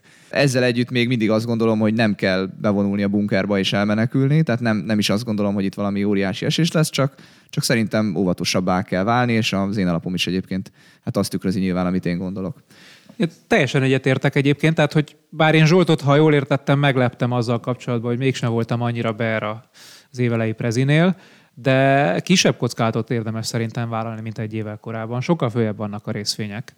Csak relatíve szerintem a, a, a value vonzósága a growth típusú részvényekhez képest az nem rosszabb. Azon belül egyébként lehet, hogy igaza van Balázsnak, hogy kevesebb ciklikus és több defenzív tartása indokolt. Én, én meg úgy közelíteném meg ezt a dolgot, hogy meggazdagodni már másfél évvel ezelőtt sokkal könnyebb volt a tőzsdén, mint most, viszont ez biztos, tehát hogyha ugye, ugye mindig fönn van, fönnáll ez a dilemma, hogy mit szeretnél a tőzsdén, meggazdagodni, az mire jó, az hogy jó csinálni, tőkeátételből Tesla részvényt venni, amikor négyszer az a Tesla, hát az kurva jó meg. Ha valaki szóljon nekem előtte, hogy ez lesz, mert akkor én is meggazdagszom. jó, de amire mi általában lövünk, value, a befektetők az a biztos hozam. Tehát, hogy mi egy ideális cél számunkra, évi 10 százalék. Hát az már, nem, legyen évi 8-10 százalék, az egy, az egy nagyon jó cél nekünk. Tehát nem a évi 100 százalék hozam. Az évi 100 százalék hozamot az 14 hónapja nagyon könnyű volt, meg csinálni idézőjelben, de a biztos hozamot az, az arra még most is. Maradtak még, maradtak még érdekes és vonzó eszközök. Így van.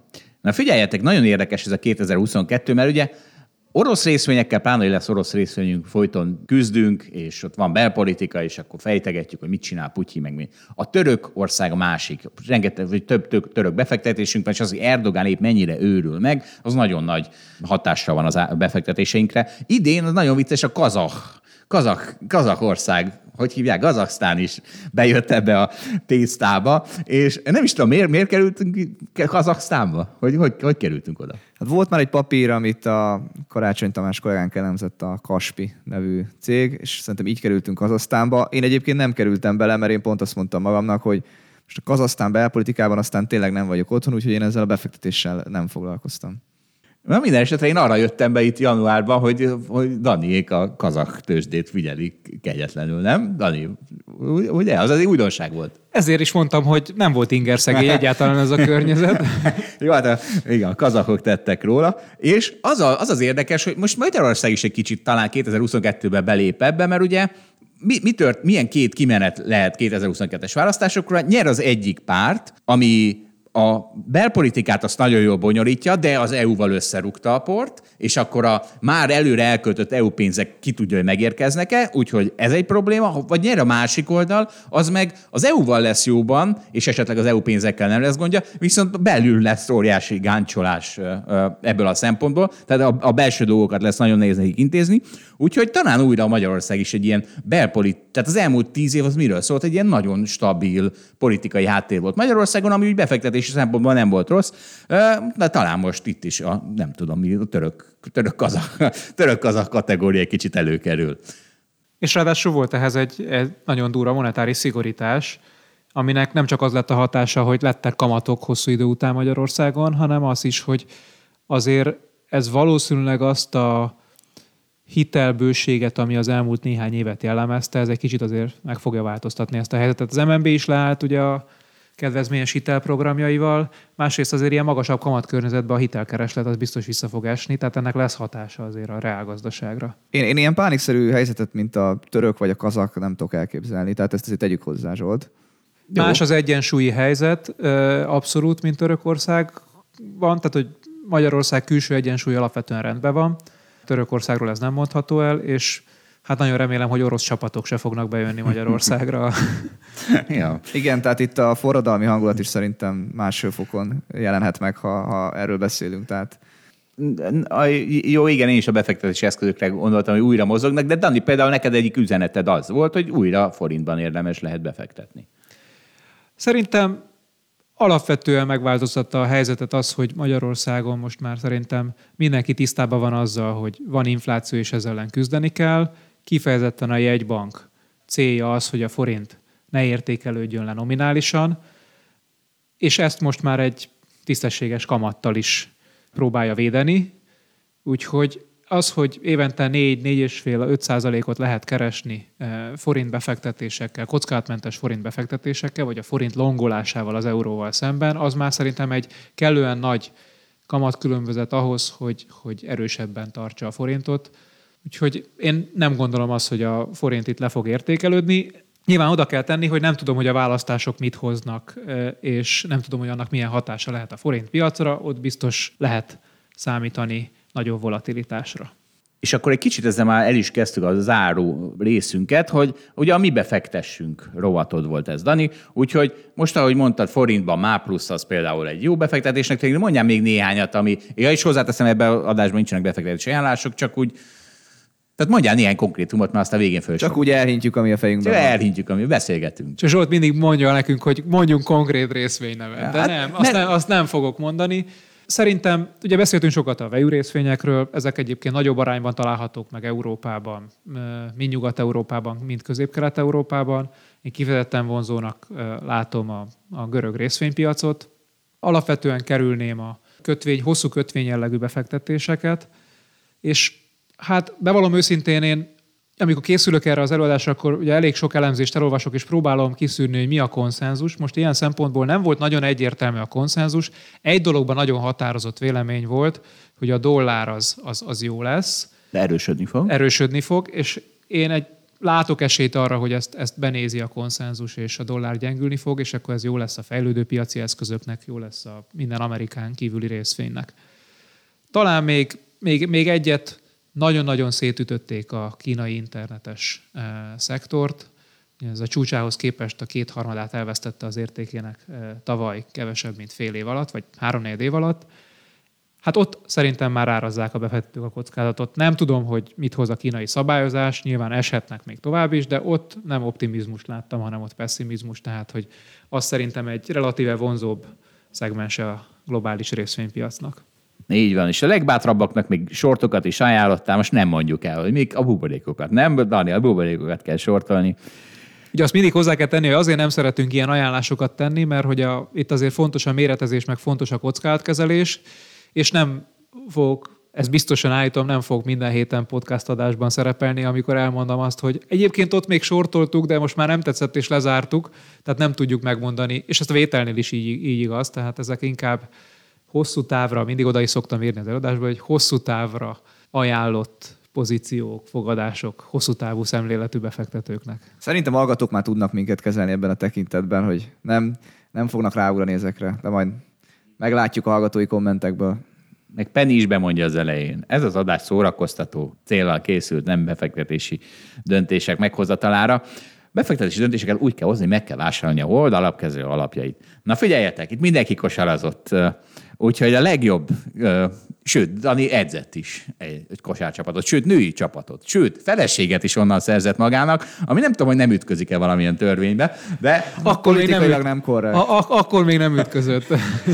Na, de akkor viszont a legjobb helyen tárgyaljuk ki ezt a témát. Egy női kosárlabda csapat gimnáziumi az Egyesült Államokban 92-4-re verte az ellenfelét, és ezért az edzőt egy, a, a nyertes csapat, a nyertes csapat edzőjét megbüntették, felfüggesztették egy mérkőzésre, és azt mondta a gimnázium, hogy mi nem ebbe a szellemiségbe szeretnénk a gyerekeinket nevelni. Amit kiderült, én azt hittem, hogy biztos ez a PC, már a PC a hatása, hogy nem szabad megverni az ellenfelet, de kiderült, hogy nem, ez egy katolikus gimnázium, és akkor meg, megerősítést nyert az a tételem, hogy a szentség az a jobb oldal PC-je, illetve a PC az a bal oldal szentsége, sőt a cancel culture-t is megtalálom. Tehát, tehát a, a jobb oldalon, hiszen ugye 500 éve a cancel culture az volt, hogy mágiára küldjük a embereket. Szóval megvan, megvan minden, jobb oldalt és bal oldalt, na de most akkor visszatérve a cikkre, mert mint kiderült, ugye akkor ez nem PC, hanem egy katolikus gimnázium. Tessék, Balázs, lehet-e ezekből a lányokból rendes hedge fund menedzser, akkor, ha nem verhetik rommá az ellenfelet? Szerintem lehet. Itt most más tanultak, empátiát. Uh. az a hedge fund menedzsernek amúgy nem kell úgy feltétlenül, amikor tőzsdézik, de az élethez szükséges. De tiszteletet is tanulnak, és az egy nagyon fontos, mert a piacot állandóan tisztelni kell, mert mindig büntet. És Dani, te mit, te, mit, te mit csináltál volna ilyen helyzetben amúgy? Egyébként megmondom, mit vetettek a, a coach szemére, hogy mi az, hogy három negyeden keresztül játszotta a kezdőt, mi az, hogy egész pályás letámadást játszottak egész mérkőzésen, és ráadásul gyors kontrákkal. Hát erről az jut eszembe, hogy én amikor én a Honvéd ilyen kadett meg ifi csapatába kosárlabdáztam, és két éven keresztül nem kerültem be a soha meccset játszó csapatba. És az első alkalommal úgy tudtam bekerülni, hogy elutaztunk egy vidéki tornára, akkor szerintem 16 éves voltam, és aznap három meccsünk volt, tehát reggel 5-kor indult a busz, este 10-kor jöttünk haza, és ez alatt három meccset játszottuk, és mind a három meccset egész pályás letámadással játszottuk végig. Tehát én életemben annyira nem fáradtam el, mint ott. És voltak nagy különbségű meccsek, de szerintem ez nem zavart senkit. Valószínűleg ebben a helyzetben én nem játszottam volna három negyeden keresztül a, a kezdő csapatomat, de hát olyat is hallottam már, hogy kifejezetten hálálkodott a vesztes csapat egy ilyen mértékű vereség után, hogy örül, hogy ennyire megtisztelte őt az ellenfél, Na, ugye, ugye? hogy komolyan vették a meccset. Én Tehát, hogy, hogy igazából szerintem az a probléma, és örülök, hogy akkor a dögunalmas, még dögunalmasabb szakmai adás után végre Zsolt is egy kicsit ki tud teljesedni, de szerintem az a baj ezzel a PC világban, hogy nem tudsz jó szándékkal se ösztönösen cselekedni, mert nem tudod, hogy mit kell csinálni, mert nem tudod kitalálni, hogy mik az elvárások veled szemben, és lehet mindegyik lehetőség mellett egy csomó érvet, meg mindegyik egy csomó érvet felsorakoztatni, és ott állsz, és ebből egy ilyen lefagyás, bénasság lesz, hogy hű, hát akkor, akkor mi most vonuljunk le inkább a pályáról, az még jobb, mert akkor legalább nem függesztenek fel, vagy, vagy Dani, majd küldök neked ilyen cikkeket, mert a befektetésekről nagyon sokat olvasol, de a politikai korrektségről, akkor ezek szerint még képe, akkor ebben még képezned kell magad. De az a baj, hogy lehet, hogy mire én azt elolvasom, addigra megváltozik a helyzet, és már megint mást, hogy mást kell csinálni. Hát nehéz ügy. Ezt jó, hogy mondtad, én azt mindig iszonyatosan rüheltem, az ellenfél gyengébb volt. És ne, tehát mert én utáltam túl könnyű meccset játszani, és azt szerettem, ha az ellenfél a jobb, és azt szerettem, hogyha hajtott. Szóval, na, ez van. Hát erre igen, még annyit tudnék mondani, hogy nyilván a gyerek csapatoknál ez előfordul, hogy ilyen nagy különbségek vannak, de egyébként a bajnokság szervezői is elgondolkodhatnak, hogy van-e így értelme csinálni bajnokságot, vagy esetleg egy másik csoportot érdemes annak. Erre Egyébként hívtam. nyilván tudjátok, hogy, hogy most egyébként úgy játszanak a, a fiatal csapatok. Ré- Régebben az volt, hogy mindenkinek volt egy első sora, meg egy második sora. Az első az elsővel játszott, azt hiszem a második a második. De most már nincs ilyen, ha jól tudom, valamelyik barátom éppen nemrég ecsetelte nekem, akinek a fia játszik egy, egy fiatal csapatba, hanem össze-vissza lehet ezt változtatni, tehát ebben lazulás volt. De ezt lehet, hogy nem tudom pontosan, úgyhogy akár ki is vághatott. Nem, jó lesz ez. Jó lesz ez, hát mi is mondunk néha óriási ökörségeket. Mindegy az, ha érdekes. Na hát akkor ez volt az első adásunk idén. Köszönjük szépen a figyelmet, sziasztok! Köszönjük viszont hallásra. Sziasztok! Köszönjük, hogy velünk tartott a Hold After Hours mai részében. Ha tetszett a műsor, kérjük értékeljen minket, és iratkozzon fel csatornánkra, hogy azonnal értesüljön legfrissebb epizódjainkról. Az adással kapcsolatos részleteket és az említett cikkeket, ábrákat keresse a Hold blogon. Ez volt a Hold After Hours. Tartson velünk a következő adásban is!